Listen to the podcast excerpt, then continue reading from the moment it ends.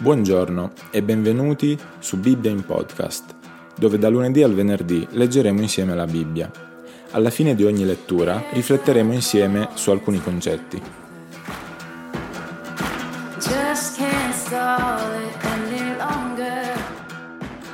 Prima Corinzi capitolo 10 Non voglio infatti che ignoriate, fratelli, che i nostri padri furono tutti sotto la nuvola Passarono tutti attraverso il mare. Furono tutti battezzati nella nuvola e nel mare per essere di Mosè. Mangiarono tutti lo stesso cibo spirituale, bevvero tutti la stessa bevanda spirituale, perché bevevano alla roccia spirituale che li seguiva. E questa roccia era Cristo.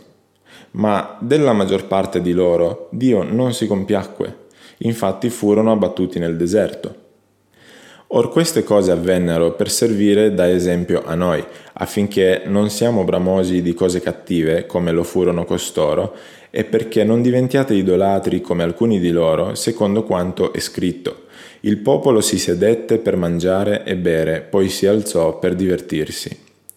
Non fornichiamo come alcuni di loro fornicarono, e ne caddero in un giorno solo ventitremila. Non tentiamo Cristo come alcuni di loro lo tentarono, e perirono morsi dai serpenti. Non mormorate come alcuni di loro mormorarono e perirono colpiti dal distruttore. Ora tutte queste cose avvennero loro per servire da esempio e sono state scritte per ammonire noi, che ci troviamo nella fase conclusiva delle epoche. Perciò chi pensa di stare in piedi, guardi di non cadere. Nessuna tentazione vi ha colti che non sia stata umana però Dio è fedele e non permetterà che siate tentati oltre le vostre forze, ma con la tentazione vi darà anche la via d'uscirne affinché la possiate sopportare. Perciò, miei cari, fuggite l'idolatria. Io parlo come a persone intelligenti. Giudicate voi su quel che dico. Il calice della benedizione che noi benediciamo non è forse la comunione con il sangue di Cristo? Il pane che noi rompiamo non è forse la comunione con il corpo di Cristo? Siccome vi è un unico pane, noi che siamo molti siamo un corpo unico perché partecipiamo tutti a quell'unico pane. Guardate l'Israele secondo la carne. Quelli che mangiano i sacrifici non hanno forse comunione con l'altare? Che cosa sto dicendo? Che la carne sacrificata agli idoli sia qualcosa? Che un idolo sia qualcosa? Tutt'altro.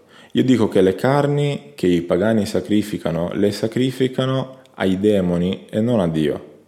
Ora, io non voglio che abbiate comunione con i demoni. Voi non potete bere il calice del Signore e il calice dei demoni. Voi non potete partecipare alla mensa del Signore e alla mensa dei demoni. O vogliamo forse provocare il Signore a gelosia? Siamo noi più forti di Lui? Ogni cosa mi è lecita, ma non ogni cosa è utile. Ogni cosa mi è lecita, ma non ogni cosa edifica. Nessuno cerchi il proprio vantaggio, ma ciascuno cerchi quello degli altri. Mangiate di tutto quello che si vende al mercato, senza fare inchieste per motivo di coscienza, perché al Signore appartiene la terra e tutto quello che essa contiene. Se qualcuno dei non credenti vi invita e voi volete andarci, mangiate di tutto quello che vi è posto davanti, senza fare inchieste per motivo di coscienza. Ma se qualcuno vi dice, questa è carne di sacrifici, non ne mangiate per riguardo a colui che vi ha avvertito e per riguardo alla coscienza, perché al Signore appartiene la terra e tutto quello che essa contiene. Alla coscienza dico non tua, ma di quell'altro. Infatti, perché sarebbe giudicata la mia libertà dalla coscienza altrui? Se io mangio di una cosa con rendimento di grazie, perché sarei biasimato per quello di cui io rendo grazie? Sia dunque che mangiate, sia che beviate, sia che facciate qualche altra cosa, fate tutto alla gloria di Dio. Non date motivo di scandalo né ai giudei né ai greci né alla Chiesa di Dio. Così come anch'io compiaccio a tutti in ogni cosa, cercando non l'utile mio, ma quello di molti, perché siano salvati.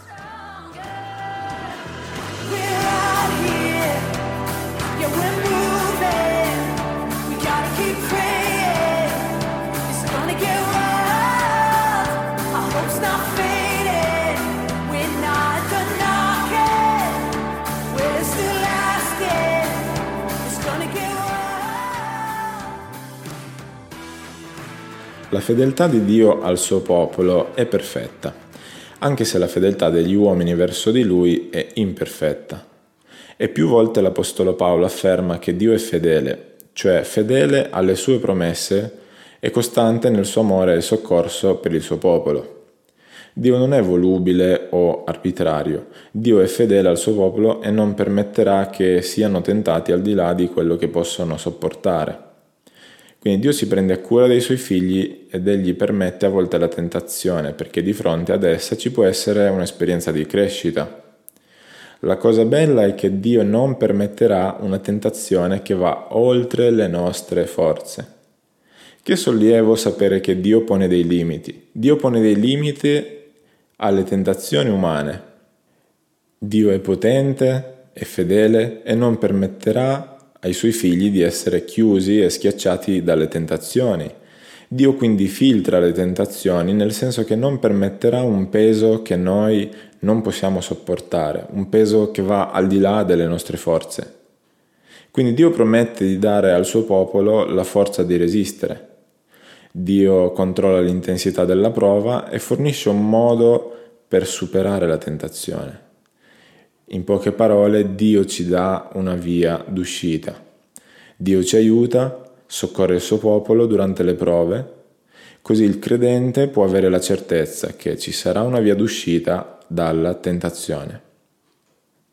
Ovviamente la via d'uscita, per come Dio la intende, non è né la via di, della rinuncia né del ritiro, ma solamente una conquista grazie al potere e alla grazia meravigliosa di Dio.